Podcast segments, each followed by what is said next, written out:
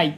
ということで、えー、第16回の3回ですね。あのよろしくお願いします。でえっと次が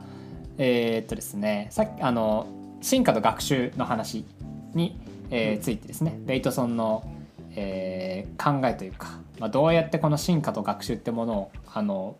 こう捉えていったかみたいな話に入っていきたいんですけど、えっとまあ、一応前回の、えっと、復習でもともとベイトソン自体は、えっと、サイバーネティクスっていう考え方とロジカルタイピングっていうものを、まあ、道具に、えー、いろんな現象をこう解釈してきましたよと。で、えっと、今回はこの道具たちを使って物事生物生命の進化っていうのを考えていくと学習っていうものと進化っていうものが同じプロセスとして考えられるんじゃないかっていうのを、えっとまあ、考えたというのが、えー、今回の話ですね。大胆ですね随分。そうなんですよ。で結構面白いんですけどこの内容自体は「精神と自然」っていう本の内容に一応なりますね。2冊目ってやつ2冊目ですね。一応精神の生態学へ時系列が確か精神と生態学へが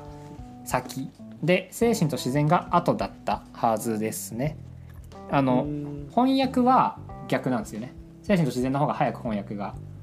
出て翻訳ってかあいやえっとね単行本の翻訳がそういう順番ですね。で精神の生態学が最近単行本で翻訳されたっていう感じ。です。精神と自然は一冊なんで結構読みやすいんですけど。まあそういう感じです。でじゃあ早速、えー、話していきたいんですけど、まあ、ちょっとまず、まあ、進化論ですね。であの、はい、先週あ文化の日あったじゃないですか。であの,、うん、あの博物館こあれ？なんだっけ？国立科学博物館？が無料で入れるらしいんですよ文化の日って。知ってました？へえ知らなかった。で知らないですね、はい。ちょっと友達とちらっとあの無料なら行くかって言って行ったんですけど、はいはいはい、そこにあの象の進化の図があってめちゃめちゃめちゃめちゃそれを見てはしゃいでたんですけどすごいすごいんですよやっぱり。あの象ってこうなんか起源とかっていうとな結構ナウマンゾウとかマンモスとかいろいろあるじゃないですか、はいはいはい、本当の根っこにいるのはが誰みたいな見た目したなんか動物なんですよ。鼻とかも長くないしなんかすごいブヨブヨしてるやつ、えー、そう。でそれが今の象の形になってるっていうので、まあ、やっぱり進化って面白いなっていうふうに思うんですが、えっと、一応進化論の話はちょっと今のはちょっと余談なんですけど進化論の話ちょっと順を追って説明していきたいんですけどダーウィンの話は有名ですよね割と。で、えっと、はい、ダーウィンの話も一応します。なんですけどその前にラマルクっていう人の要不要説っていうのがある。要不要説？要不要っていう考え方があるんですよ。で、えっと、これは、まあ、あの1800年くらいにその、まあ、ラマルクってフランス人の生物学者が提唱したやつなんですけどこの時代は、まああのあそれフランス革命とかの時代かな？なあの結構まだ当時は創造論っていうかその、言ったら神が生物を作りましたと。であの、もうそんな神みたいな素晴らしいものが作った生物が変わるわけないみたいな感じで思われてたんですよね。でそこに風穴を開けたラマルクさんが「いや違いますよ」と言ってその生物が何かしら環境要因によって生物の形が変わると。でその変わった結果が子供に遺伝していってどんどん変わっていくのが、うん、あの進化で進化として起こります。なんで変わります生物っていうふうに言ったんですよね。で一番このラマルクの「要不要」の中で出てくる例はキリン。キリンがその首があれだけ長いのはもともと短かった。首は。ほ他の哺乳類と一緒で。で高い木にあるものをこう木の実を食べようとしてこうやっての伸ばすと首を。そうするとだんだん首が伸びるとで、うん、あのせなんか成長しようとしてこうやって、うん、この伸び伸びで。でこの伸びた分が子供に遺伝して首がどんどん長くなっていくみたいなことを言ったんですよね。うん。いやこれむしろこのラマルクさんの意見ってむしろその学習と進化があの一体化してますよねこれ。うん完全に一体化してる。そうだからあのデイトソン自体もいやラマルクのこれはちょっと言い過ぎだみたいな感じなんですけど否定的なんですけど、これを引用してるのはやあのやっぱりそのちょっと根本の考え方が、えっと、根本というか、まあ、何か考え方が近い部分があるからなんだと思うんですよね。そう。でやっぱりその当時この時代でこの大胆な発想であの提案するっていうのはめちゃめちゃ批判が来たらしいですね。ラマルクスそう。だそれぐらい衝撃的なものだったらしいんですけどこれは、えっと、当然今は否定されてます。でなんでかっていうと、えっと、獲得その環境によって獲得したものは遺伝絶対しないっていうふうに言われてる。ここにはその越えられない壁がありますと。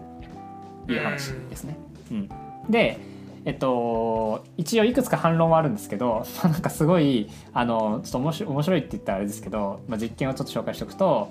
あのなんかバイスマンっていう人があのすんごい単純な実験をしてマウスを取ってきて尻尾バチンって切るんですよ。で生まれてきた子供に尻尾がついてたっつって「お遺伝してないじゃん」っていうそういう話です。うん、それいいのかそれでいいのか、いやそれでそれではすいませんとはなってないと思うけどなんかそういう反論もあったらしいです。でえっとまあベイトソンもちょっとあの反論はしてるんですよこれに対して。でどういう反応かっていうとこれ面白いのはそのじゃあ何が結局遺伝してるのかって考えた時にキリンの、えっと、伸びた首首の伸びるじゃないですか、えっと、伸ばそうとして、えっと、首が伸びたってことはキリンはもともと首が長くなる性質をじゃあ持ってたのかっていう話になるじゃないですか。じゃあ持ってたとすると、えっと、生まれつき首が長いっていうのは首が長くなるっていう性質を失って元から伸びてる状態になるっていう話になると。はいはいそう。でこれこれ裏を返せばあのキリンのその適応能力とか変化する能力がどんどん失われてることになるよね。っていうふうに指摘してるんですよね。要はその変化するものが変化しなくなって元から長くなってるってことはそういうことじゃないですか。でそれはなんかその長くなった状態で生まれてもうちょっと長くなるっていう話だったと思ったんだけど。あまあそれも多分ある、うん、えっとえっとそれはえっと割とそのベイトソンの最終的な考え方に近い。あそう。なんで、えっと、き首霧の首だとちょっと分かりにくくて、えっと、カエルのえっと、なんか婚姻突起っていうなんか部位があるらしいんですよ。まあその生殖器みたいなやつ。で、えっと水中でそういうこうあの交尾をするときに必要なものなんですよね。はいはいはい、あれって。で婚姻突起そう婚姻突起っていうものがそう。でえっと婚姻突起はその水中で交尾ができるものでその勝手に婚姻突起ができるわけないんですよ。あの要はカエルがもともと持っていた婚姻突起ができるって能力があってでそれがそのその最終的にもうデフォになったっていう話。その、うんうん、要するに婚姻突起ができる婚姻突起ができるかできないかっていう選択能力を失ったっていうふうにあのラマルクのその要不要だと、まあ、なっちゃうんですよね。その、はいはいはい、婚姻突起ができるっていう能力がもう最終的に子供までもう婚姻突起ができた状態で生まれ続けてるとそれは選択能力を失うっていうことになるんですよ。柔軟性がなくなるそう。で、えっと、これの何が問題かっていうといやそんなにその適応してそれがすぐに遺伝しちゃったら遺伝してその選択能力を失ったらこの適応能力皆無になっていくよねどんどんっていう話をするんですベイトソンは。要するにその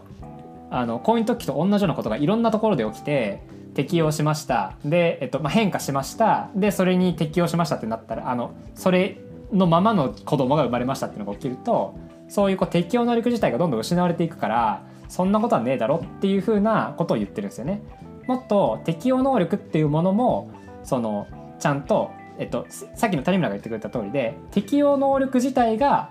遺伝している。ただその変数がの場所が変わってるっていうふうに考える方がいいよねっていうふうにその、まあ、ベイドソンは指摘するんですよね。で当時のラマルクのこの説は割とその変数っていうか変適応のその幅が変わるみたいな話というよりはもう結構01のあの論理っていう感じだったんで、まあ、そのベイトソンがそういうふうにまず、えっと、指摘をしたという感じ。ベイトソン的にそれをなんか逆に否定するとあのなんだろうな。その特定の適応するとするじゃん。でも、うん、その結果例えばその陸に卵があったのが海海じゃないか。川になりますと、うん、カエルの卵が。ってなった時にそこでまたあの分かんない。卵を狙われる可能性があるみたいな。話に、うん、だからそのどんどん他の動物も適応していくから学習していくとまた別の場所に産もうみたいな適応が始まって永遠にそのななんだっけポジティブフィードバックじゃないけど、いろんな動物の生態系の中で永遠に適応能力がずっと終了しないで変わっていくっていう説はないのかなとか思ったんですけど。それは全然あるんじゃないですか。だから今もなお進化してるわけですね我々は。少なからず、その文化的な進化が早すぎて見えてないだけで人間自体も、そのいろんな生物も何かしら進化をしている。その見えないレベルで。だから、その多分今の谷村が言ってくれてることは多分正しいんじゃないですかね。あそうあれ、うん、ベイトソンはそれ自体は否定してないのか？その話は。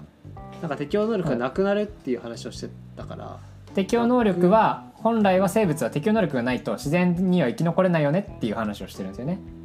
うんうん、そうでえっと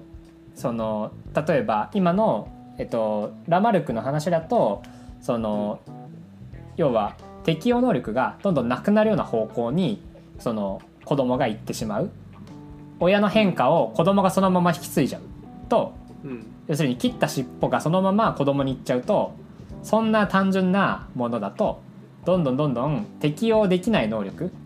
があのもう定数がどんどん遺伝しちゃうから適応能力がそのは遺伝されたままでその変数が変わったっていうふうに解釈しないといけないよねっていう話をしてるのがベイトソンって感じですね。あまあまあそっかさっき、まあ、環境が変わるから結局また別の適応しないといけなくなるよねって話をしたけどまあそんなにすぐ変わんないから結局子供は親が適応したらまあそのままそれを甘んじて受け入れるっていう方向になっていくから適応能力下がっていくよねっていう。だから第三別のその環境要因でそこに住めなくなったら、まあ、絶滅するか適応するかの2択ですよね。うん、うん、そうっていうのでまあその生物の形は変わっていくっていう。そうえちょっとこれから話すかもしれないですけど。えダーウィンより後で後の人ですよねベイトソンって。ダーウィンより後です。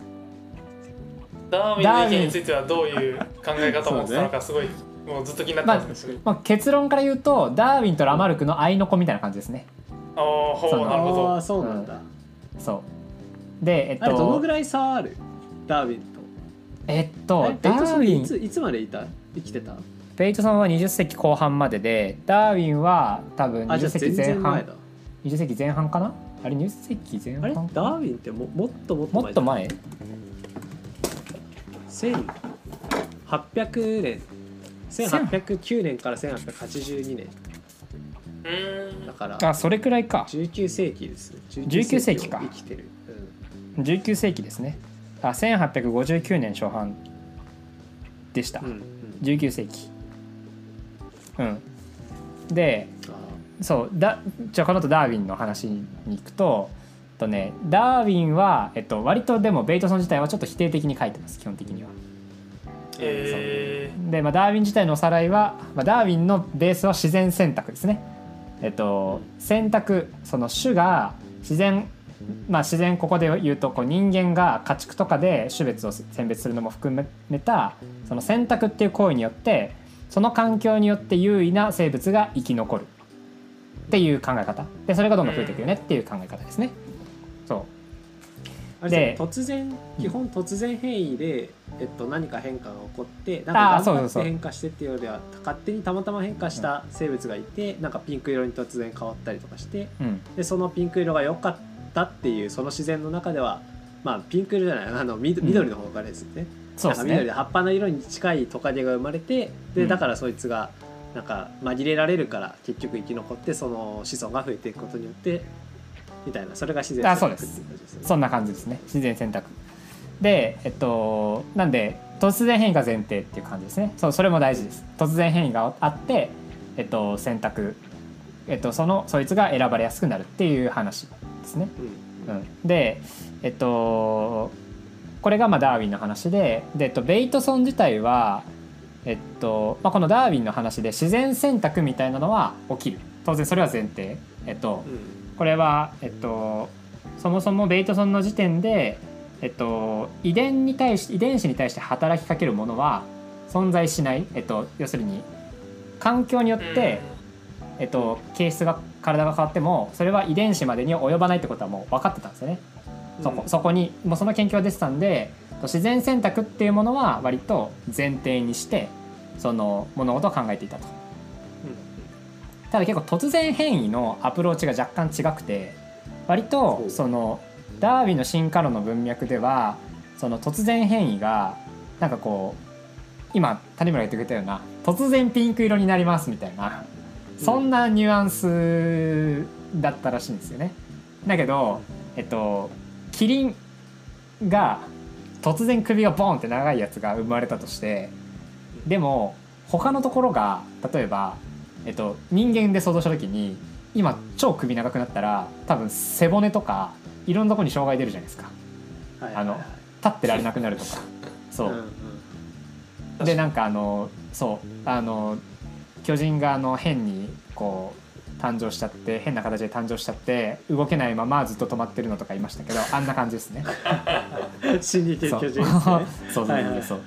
で、えっと、そういう要するに首と首を支えられる完璧な体その内臓も含めて、っていう変異はそんなことはねえだろっていう話をましてると。いう話。そう。逆にそれがそれが起きることはない。って考えるとえっと、その突然変異に対しても割とその今の、えっと、この割とそのダーウィン文脈で言われてる突然変異はちょっと間違ってるんじゃねみたいなことを言ってるんですよね。はい、レイトソンは。で今これが中立説っていうのがあるんですけどこれはあの、えっと、進化論とちょっと立場が違ってそのそれが出てきた時に結構叩かれたらしいんですけどこれはあの日本人の木村さん木村元さんっていう人が考えたやつでその遺伝子の突然変異は別にあの進化にとって優位なものとか進化によって不利な不利なものっていうのは、えっと、突然変異は基本的に中立な立場でしか起きませんよっていうことを言ってるんですよね。基本的には。だから突然首が長くなる有利な方に動きますみたいなのはないっていうのを、えっと、実験で検証して多分これは突然変異っていうのはそういう中立なものでえっと、であろうというふうにしたのが中立説なんですけど、今のベイトソンの説明とまあ言ったらちょっと近いですよね。そんな急に有利な方にボンって向くものはねえだろっていうのは割とその共通してると。で、えっと、なんかその木村元さんのその文献とか見るとなんかあるなんか人類学者社会学者がこんなこと言ってたみたいな文章で今自分が紹介した内容が書かれてたらしいんですよね。おそらくベイトソン読んでたんじゃないか説があるんですけどその人は。あそうまあ、なのでちょっと中立説みたいなのにその中立説自体は、えっと、確か実験で生まれてるはずです概念としては。ただベイトソンはその思考でなんとなく当たりをつけてたっていう、まあ、そこがちょっと面白いところですね。その中立説っていうのはその環境にとって優位な場に働く場合例えばキリンだったらそのその過程でのなんかちょっと長くなるやつもいれば短くなるやつもいたよねって話をしたいってこと？まあそれに近いっすね基本的には。なるほどなるほど。うん。そうですね。なんかアミノ酸のコードを解析してとかであのあそうやったっていうそっち側でやった感じですね。うん。中立だから有利でも不利でもない。まあそう。どっちもどっちの変異も等しくありえるっていう話なのかなと思ったんだけど、とそうだね。なんかその言うもうそれもあるか。多分そそれが前提でえっと、結局そのあの環境によってちょうどいい運が良かったやつが生き残るだけみたいな感じ。で遺伝子が決まるだけでその基本的にその自然に有利な方にえっとなんかイメージとしては自然に有利な方に遺伝子が向くみたいなニュアンスは絶対ないよっていう感じであくまでも有利でも不利でもないようなものが生まれてそれが環境が変わったりそのすることでたまたま残ってるっていう感じですね。うん、で一応その、えっと、これ木村さん提唱してる人自体はいや別にあの自然選択を否定してるわけじゃないよって言ってるんだけどいやこれは自然選択をして否定してるだろうって言って結構叩かれたらしいですね。うん、へえ否定してることになる。でもそれダーウィンもなんかその、うん、突然変異が有利な方向にだけだけ作用するわけじゃない的なことを言ってますよ。それがその、うん、その後世に残っていく時の話ってことですかねイメージとしては。えっとそうすね。そうなんか、えっと、言葉の表現として結構なんかあのなんかこういうこうあの例えばこう擬態するためにこういう体になったんだみたいなことが言われてるのがまあそれは違うよねっていう話でそれたまたまそうなっただけっていうふうに考えるのが割と中立です。で今新井さんが言ってくれた通りあり結局そのダーウィンの説を否定してるものではないんだよねこれは。うんなるほどなるほど。そうそうそう。それをよりなんか強くしたみたいな感じなのかな、うん、なんか結構そうだね自分が聞いてた突然変異の話とも結構近いなと思ってたからうんそうですね、うん、そんな気がしますね。うん、うんうん、あれですよね。さっきトカゲの例出したけどなんか茶色いトカゲがいた時にあのピンク真ピンクになるやつもいれば真緑になるやつもいるし、うん、いろんな等確率であってでもさすがにピンクは目立つから殺されるけどまあ緑は目立たないからあの葉っぱにいるからね、うん、だからまあそいつがあの生き残る確率がたまたまその自然環境的には高かったっていう話で生き残ったみたいな感じってことで、ね、みたいな感じですね。なんかなんか自然選択っていうもの、えっと、言ったらそのだから、えっと、自分は緑色に似てるからその葉っぱの陰に隠れようみたいなことができるわけですよね。いやそのそっち側の要因もあるというので必ずしもその自然選択があってそれに対して有利か不利かっていう話じゃなくてあくまでもそれによらない変化があってそれと環境がどう適応していくかみたいなそういうのが中立説みたいなイメージの方が近いかもしれないですね。はあ、うん、生物側の意識というか。確かに、まあ、何はともあれ使いようってことですよねその、うん、使いようもあると思いますね。うん、ピンクのピンクの沼地みたいなのに行けばトカゲがうん、桜の木の下とかで暮らしたらまあ強いよねっていう、まあ、春しか生きられないですけどでちょっとこれあの今自分で喋っててミスったなって思ったんですけど、えっと、現先に今有力な進化の論理論の方をちょっと言ってしまったんですけど、えっと、なのでベイトソンの正しいか正しくないか分かんない進化論を話すのはちょっと難しいんですが、まあ、ちょっと話しますね。えっと、一応一応今、えっと、今の主流は、えっと、中立説とダーウィンの進化論のまあ言ったらその両、えっと、自然選択が両立するよねみたいな話が、一応今の進化論のベースっていうか、えっと、多分正しいとされてるような話ですね。で、えっと、ベイトソンは、えっと、何を言ったかっていうとなんか、えっと、どっちかっていうとその学習と進化っていうものを同じ枠組みで捉えられるよねっていう話が近いなんかベイトソン独自の進化論があるっていうふうに捉えない方が多分いいですね。なんかそれこそその段階が1個レイヤーが違うみたいな感じの話をしたいのかな。まあめちゃめちゃそうです。めちゃめちゃそうです。まあめちゃめちゃそうです、まあめちゃめちゃそうです。はい、でここでラマルクの話がすごい出てくるっていう感じですね。ああなるほど。そう。でえっとイメージえっと例えばなんかこう昨日今日でなんかめちゃめちゃ気圧変化があったっていう話を小耳に挟んだんですけど気圧が変化すると不快に感じるじゃないですか。割と。うん、で気圧の不快に感じるポイントは変化なんですよね基本的には。で、はいはい、同じ気圧がずっと続いても特に問題はないというのがあります。うん、でえっと例えば高いところに行った時にあの気圧低くて息切れるじゃないですか。うん、そうで、えっと、これはその動悸がするとか、まあ、息切れするとかあるんですけどずっとそこにいるとだんだん慣れてくるんですよね。うん、そうでこれはあの慣れてくるっていうとすごい言い方雑ですけどあのいろいろ体のいろんなところが変わってるんですよ。構造が、まあ、純化っていうふうに言うんですけど、はいはい、純化してえっとそのなんだっけな、まあ、ヘモグロビンとかなんかそういうそのあの体内の構造というか、まあ、ものも変わってると。のがあります。でこの人が逆に下に降りると今度はなんか逆に不快になるんですよね。そう。高いところで順応しちゃったから。っていうのがまずあってこれはその柔軟性みたいな生物の変化するものっていうのを、まあ、セーブしてるんですよね。高いところに行ってでも動機がしなくなった分なんかクマとか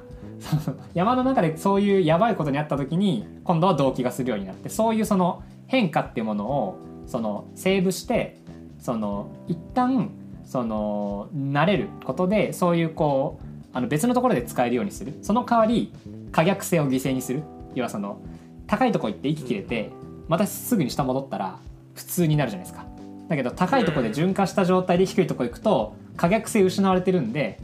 なんかしんどいというふうな感じなんですね。うんうん、そう、うんうん、なんか宇宙飛行士とかも帰ってきた時すげえしんどいみたいな話しますよね。ああそうですね。それも近いですねかなり。あれもだから可逆性を犠牲にしてますね完全に。そう、で、えっと、そういうこうまあ一応その生物のそのまあ言ったら変化みたいなのがあってこれもその割とロジカルタイピングみたいな話なんですよね。その今この場でその一時的に適用するかもうちょっと抽象的なレベルで適用するかその体の構造みたいなところで適用するかその場当たり的に今適用するか。でこれの一番抽象的なレイヤーが遺伝子レベルでの変化だよね。っていうふうに言ってるのが、まあ、ベイトソンのその学習と遺伝の話。言ったら、えっと、そういう可逆性を犠牲にしてそのその変化をそのもうその変化を受け入れるみたいなのはその完全にその、まあ、遺伝の話でも多分要不要の話だったようなものはまさにこれだと思うんですけど、まあ、そういうところでレイヤーをすんごい一番抽象的なところがそのジェネティックというかまあその遺伝的な変化ででそのさっきの息が切れるみたいなのが最もそのレイヤーの低い変化っていうふうに考えられるんじゃねっていうのを言ったわけですね。そうなるほど確かにね。でまあこうするとなんとなくこう、うん、あのまあまあそう言われてみればそうかみたいな。でその学習って言ったのは、まあ、その適応みたいな話ですね。そういう、うん、その今目の前にあるものを単純にこうあの選びなんかこう選び取ったりするっていうその一番レイヤーの低いもの適用するっていうものと、うん、その遺伝っていうものにはなんでこれは同じ生命のプロセスロジカルタイプが違うだけっていうふうに考えられるよねっていうふうに、まあ、言ってるという感じですね。で、えっと、これが、えっとまあ、ベイトソンがその同じプロセスなんじゃないかって言った話なんですけどこれをもうちょっとさらにその抽象化する話があってそれが、えっと、フォームとプロセスっていうふうに言ってるんですけど、まあ、これちょっと、えっと、最後にちょっと紹介して終わろうかなと思うんですが、えっと、さっきの遺伝的変化と適応みたいなのはレイヤーが違うと。一番その、えっと、レイヤーまあ低いレイヤーって言った方がいいかな定時のレイヤーがその場の適用息が切れるっていうのが適用ですね。で工事のレイヤーが遺伝的変化でこれをフォームとプロセスっていう、えっと、形で分類してるんですよね。で、えっと、プロセスっていうのは、えっと、なんかこう特定の現象の集まりみたいなもの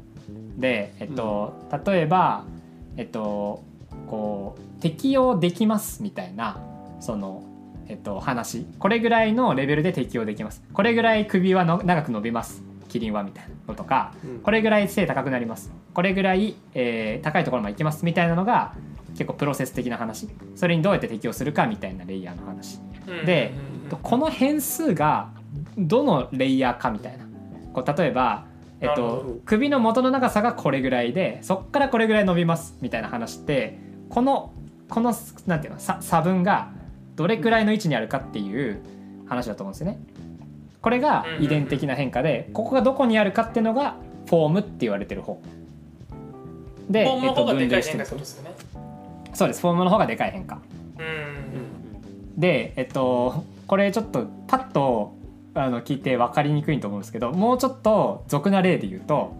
えっとえっと、プロセスっていうところにそのあじゃ例えばあのスピード違反で捕まることを想像してほしいんですけど、まあ、みんな誰しもありますよね多分スピード違反で捕まったことは。あ俺俺だけか。俺だけです。俺だけか。俺だけですね。はい、でえっとプロセスっていうのはその、えっと、何キロから何キロまでまあ言ったら地元警察官がこれくらいの速度出してたらとかそういうのをがこれはプロセスなんですよ。これぐらいの速度出してたら捕ま捕ま捕あのもう捕まえますよっていうのがあると。で、えっと、これをそのじゃあどこの数値にするかっていうのはフォームなんですよね。でこれはその法定速度って言われてるもの。そう、で、えっと、これ面白いのは、えっと、フォームとプロセスは必ず行き来するんですよ。つまり法定速度を決めるプロセスが別であるんですよね。うんうんうん、そうでこれは、えっと、偉い人たちが何かしらの会合で決めるっていう感じで多分あるんですよ。うん、そうで、えっと、これによって、えっとまあ、決まると。で、えっと、その会合のメンバーをそのが誰かとか どういう会合かみたいなフォームがまたあってって感じでプロセスとフォームが基本的に行き来する関係にあるっていうのがそのこのベイトソンが最後に指摘してる話で。で、えっと、進化と学習の話も、えっと、進化と学習でその行き来するみたいな話はあんまりなかったかな。まあ、でもそういうそのあのどういう現象があるかっていうのと実際にそれがどういうこうあの例えば法定速度とか実態がどうなってるかっていう、うん、まあ、結構表現としてはフォームはデジタルな情報ですね、うん、なんかもうこれみたいな感じでプロセスはアナログなんか一定の値を取り得るみたいな感じで、うん、えっと、そういう側面がある。この2つのものを行き来するとどんどん抽象抽象度を上げてその言ったら物事を捉えられるよねっていうのが、まあ、最後のその精神と自然の終わり方なんですけどまあ、そういう感じ、えー、でその何かのプロセスは何かのフォームでありえるっていう話ですかね、まあ、逆に何かのフォームは何かのプロセスでありえるそう何かのプロセスによってフォームが決まってるし何かのフォームによってプロセスが決まってるっていう感じですね。この関係性があるという。そうのが、まあ、このあのベイトソンが最後考えたところでこれはまさにこうロジカルタイピングみたいな話とまあ結構近いという感じですね。うん、そう。あ確かに確かに。いやで、まあ、これは結構そのどういうふうに、まあ、物事を捉えていくかみたいな話で結構その精神みたいな、えっと、話に戻るとこのフォームみたいなものってなんか果たして必要なのかみたいなのを考える考えたんですベイトソンは。で、はいはい、あの何かしらフォームっていうものがあるとその経済的なんですよね。要はなんかあの一個一個の個別のことに対して毎回適用したり判断するの面倒くさいからフォームっていう一定のデジタル的な情報を使ってこれが基準ですってやったら、まあ、決めやすいみたいな。そう。でこういうのはこう精神的なプロセスマインドがあるプロセスの特有の概念。このフォームっていうものがあることでそのプロセス、えっと、フォームっていうものがプロセスによって、まあえっと、順番はあれだけど、えっと、フォームっていうものが存在することでプロセスが生かされるようなこのシステムっていうのは結構精神の特有のシステムだよねみたいなことを、まあ、ベイトさんは最後に言っているんですね。そう。精神特有のシステム。精神の内在するプロセス特有のもの。っていうふうな感じで言ってそうそうそう、まあ、だからただの物理現象だったら別にそのフィードバックでその基準値を調整するみたいなみたいなことは必要ないっていうことですよね、